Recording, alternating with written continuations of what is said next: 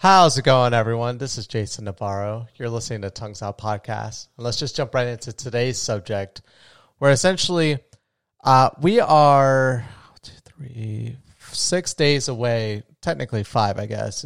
I'm recording this late at night.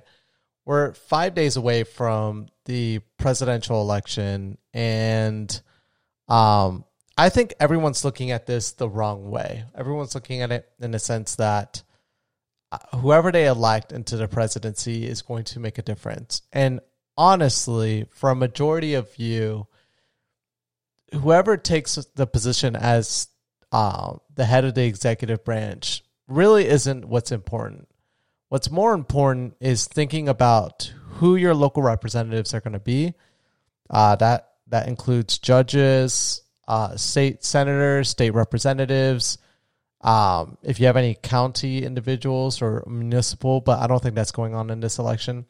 When I was uh, voting here in Nevada, I saw judges, state representatives, or state senators, um, then uh, VP and president. And, um, you know, the, the first one you see obviously is the presidential one. And then after that is a long list of individuals that has some level of impact on either your life or millions of other people's lives, unless you live like in a, a rural uh, state. But I mean, for a majority of people that are probably listening to this, you live in a big state, and these people that you're voting for can make a huge impact on a lot of different people's lives. And so I don't like this aspect that we're viewing it as a presidential election because I when I think about it logically, we always think like the president is somehow this um like almost like a, a form of like uh ex- like leader of of our country, right? Like he's some dictator or something of that nature. And that's not necessarily what the position is. He is the head of the executive branch, and that does give him a lot of control over enforcing the laws. And he is the commander in chief, so he has the ability to um, manage the our military while we're in war. But if you think about it from a constitutional perspective, he can be overruled on the side of enforcement of laws based off of Congress. If Congress were to go ahead and change laws, he would have to enforce those new laws as long as they um, don't go against the Constitution of the United States or um, unless the Supreme Court says otherwise that it does go against the Constitution. And then for the military, technically, it was Congress that has given the president so much power in recent times. After um, 9-11, the president was giving a lot of control over um, military efforts because we've been in this constant state of war against terrorism, and, and I I believe we can still use that as an aspect to pretty much attack anyone anywhere in the world if we wanted to, as long as we can put the label that they're a terrorist that is threatening the lives of Americans or potentially going to threaten the lives of Americans. But that's on Congress that's given that level of power to the president because without that, Congress could in itself change that level of power and take it away from the president. So, uh, this idea we've really lost sight of the the three tiered balance system the checks and balances that exist in this country. When we put all this weight behind like the the president and the influence that he has, he does have power in signing laws. So once a law goes through the House and then it goes through the Senate, it comes onto the president's desk, and then he has seventy two hours to sign it. If he doesn't, then essentially the law it doesn't become law. Uh, but at that point, Congress, with a uh, two thirds majority, can still enact the law without the president as well. They don't need him to legislate every law that comes onto his desk. They just need to have a, a majority of individuals, a two thirds majority, to get a law passed. Essentially, um, that's not constitutional law. That's just like a that's not like an amendment. Amendments require a lot more than that. That requires two thirds of Congress, and I think two thirds of the states as well, like the state governors, have to sign on board. But we're just talking about just random laws that are enacted by Congress. And so we we put all of this thought into that the the level of importance of the president. But honestly, if you really think about it, whoever gets elected president isn't what's more important. It's Congress, in theory, that's actually probably got the most leverage of power out of all the three branches of government because essentially they're um, they're enforcing the laws. They can declare war on anyone, uh, as long as obviously the you know Congress agrees on all of these things, and they have the direct influence over like stimulus packages. Is and this is where I'm coming from on this is that we're going into the winter season. We're already there actually, so we're in winter now, and the idea is that the pandemic is going to have its highest level of impact economically and um, health wise on Americans in this final quarter of the year. Like essentially this final quarter and in the beginning quarter of next year. That's like the these next five to six months are going to be huge in the sense of the level of impact that this pandemic is going to have. Uh, a lot of businesses are not being able to uh, stay open. This is normally already a slow period for most businesses, unless you're um, a, a retailer.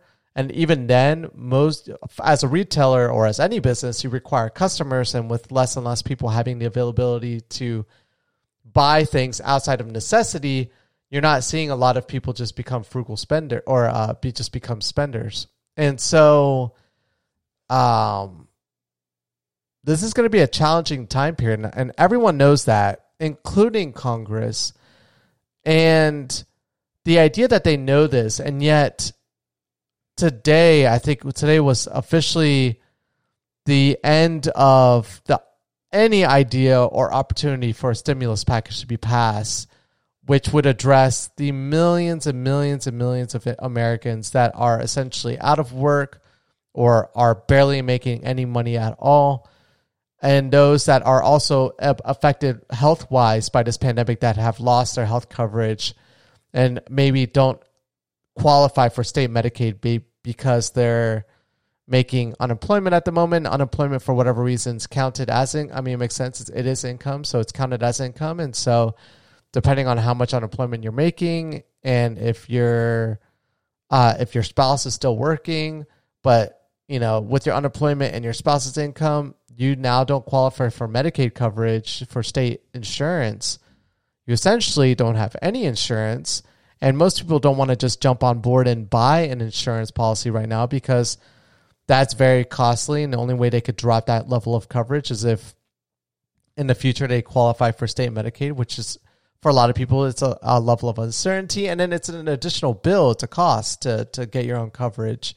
And I just know that from working in the insurance field. So there are some people that are in a position where even though they're unemployed because they're married or they live in a household with other family members that they technically have to declare on paper, they might not qualify for um, state insurance. And so those people have to come out of pocket if they need to go to the hospital because they contracted COVID um, and have to stay there for an extended period of time. Like right now, the government has allocated money to people to get tested and have some level of care. I believe I'm not entirely sure, but if you're staying in a hospital for a long time, I don't think the the government standing like stepping in and, and covering the bill for every one of those individuals are are you know on ventilators and needing a lot of help and so essentially, Congress has failed both sides and the president. Uh, so two love, two branches of government have essentially failed the American people,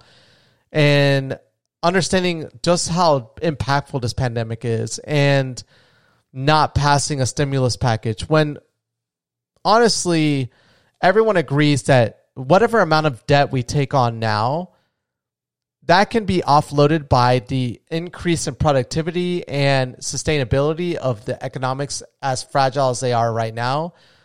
If you were to input or put money into the system, you could keep the system kind of churning and get to a point where we ride out the winter and then hopefully during the summer, uh, things start to slowly get back into a, a normalized state. But if we don't do anything, which it looks like it's not going to happen at all for if it honestly the the pressure was on right now. But after the presidential and general election, a lot of these politicians really don't see the pressure in having to do anything because the next election cycle, at least for Congress people, is not for another two years. And so you can't just veto con- congressional people out. They have to either die and be replaced by the state, or yeah, we wait to two years. And so, I mean, something will have to happen eventually, but the pressure to get it done immediately isn't going to be there for a lot of these politicians. And so the argument was that if you wanted to help your your campaign, you would push some level of economic package to help individuals, but that hasn't gotten done and it's not going to get done. And those conversations ended today when the president and the speaker of the house both confirmed that they could not agree on anything and it looks like they weren't going to enact anything until after the election. And so now we're in a period where we know for a fact that people that are struggling now are going to be in worse positions going into this winter. And people that are are on the cusp of watching their business fail are now having to gamble at this point and hope that something is going to be enacted that will fix this. But a lot of these politicians are thinking of passing something a month from now 2 months from now and then retroactively making it apply to other people. But that's impossible to do if you are in the process of filing bankruptcy because or you have to foreclose now because you weren't able to pay your bills for your business or your or your house or your car payments or anything of that nature let alone like renting. I don't i, I feel so bad for a lot of people that aren't able to afford their rent at the moment. And yes there's a lot of people that are probably making stupid decisions at the moment. They're probably not being more frugal during this pandemic especially when they've lost their job they probably are eating out i see a lot of people that are I know are not working and yet they're still enjoying some level of lifestyle that they had prior to the pandemic. And I think to myself, like, wow, do you really think that the system is going to be working in such a way that you could write out this unemployment that you got and then you think they're going to throw in another batch of unemployment? And so you're hoping for that? I mean, good luck, honestly. And I know for like these people I'm speaking of, they don't have like family that has a ton of money and they don't have large enough savings. They normally live like a, a very expensive lifestyle. And so for those people, I'm just like, what are you doing? But they are a minority compared to the vast majority of other people that are penny pinching as much as they can because they know that they have to make whatever money that they have last as long as they can to ride out until some level of economic package gets rolled out. But the idea was that that was going to happen around now, but it looks like it's not going to happen until December, maybe. I mean, if it happens in November after the election, that would surprise everyone. But it looks like it's not going to happen until like December, January when they start rolling out packages for people. And there are people like the I like I don't want this podcast to be negative. I've tried to make it positive. So you guys can see where I'm going with this. Essentially, it's all bad stuff, but to turn this into a positive is let this be an eye eye opening experience. From now on, stop putting so much focus on learning so much about the president. I know it's hard, especially with media, news, everyone that's all anyone's talking about. It's like the president. Instead of looking them up, when you next time you get your ballots, your sample ballots, look up everyone else. And I know that's a lot because it's not it's so much easier to just look up the stances on two different politicians versus a multitude list of individuals. But the if you're not going to at least look at your state and your state representatives, which in theory have more of an impact on your life than the federal government most of the time. But if you're not willing to look at those people, then I would highly recommend you at least look at your House of Representatives and your senators and research them. And those that have been in office through the financial crisis and the pandemic, those people need to be gone. We need to kick them all out. Democrat, Republican, Independent, whoever they are, they've um, unless they've had like this this perfect voting record of of voting for for the people and not voting for businesses and I, I and I don't mean like small business. I think you guys I'm hoping that you guys know that I don't mean small business. Small business is like super important. I'm talking about like corporations, like massive and that's you could be a small business as a corporation. But I'm talking about like like Fortune 100 companies. Those ones if if politicians are voting legislations in place to help those and benefit those people or those companies compared to like the other individuals like the most of the middle class and lower class individuals those politicians need to go. Everyone that has delayed the stimulus talks needs to go. That's mitch mcconnell. That's that's um uh nancy pelosi they need to go they're too old anyways. They don't understand what's going on. They have way too much money. This idea that representatives need to be millionaires to be fair, rep- like people to represent the populace, is really stupid. Like if you know your senator or your your representative is a multimillionaire and you think that they're going to represent your best interests, unless they made their millions through giving away billions of dollars to society, which you'll never see. But if that's the case, then maybe that person's the exception. But for everyone else, like Nancy Pelosi is worth like a hundred million dollars, I think, or like thirty-five million dollars. I think the Mitch McConnell's worth like 15, 20 million dollars. These guys don't know what's going on out there. They don't really care. Nancy Pelosi's from San Francisco. She she would have no idea what's going on. And bad on Mitch McConnell for being from Kentucky, a state that's really being impacted right now by the pandemic, really impacted right now by the economic problems that are going on in this country. And is still not, he's going to be going to his state and being like, it's Nancy Pelosi's fault. And then they're going to be like, yeah, no, it's not, you a hole. You didn't do anything for us. So to turn this on a positive, look, when you vote, and if you still haven't voted now, take your time, vote, and don't vote for representatives that you know have a voting history of favoring large, large businesses like Fortune 100 businesses, and not those that are actually, um, or or not supporting the the average person, the the middle class. The middle class is dying. It is slowly but surely dying, and we're starting to see like massive levels of inequality and you're starting to see either you're like top end middle class or you're screwed. and to all those people, like you need the middle class, a strong middle class to have the prosperity that we have in this country. That was the reason why America became so strong in the first place, is because so many people were not impoverished and were able to buy products, spend money on services, go eat at restaurants, like you need these people to have money. If you lose the middle class, rich people can't get rich anymore. There's only so many people that are rich and they can't buy everything out there.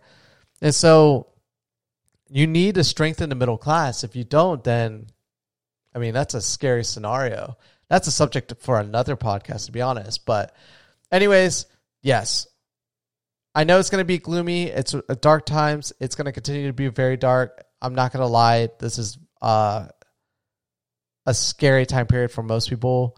Take your mind away from the presidential election because honestly, whoever gets into office, they're really not going to make that big of a difference.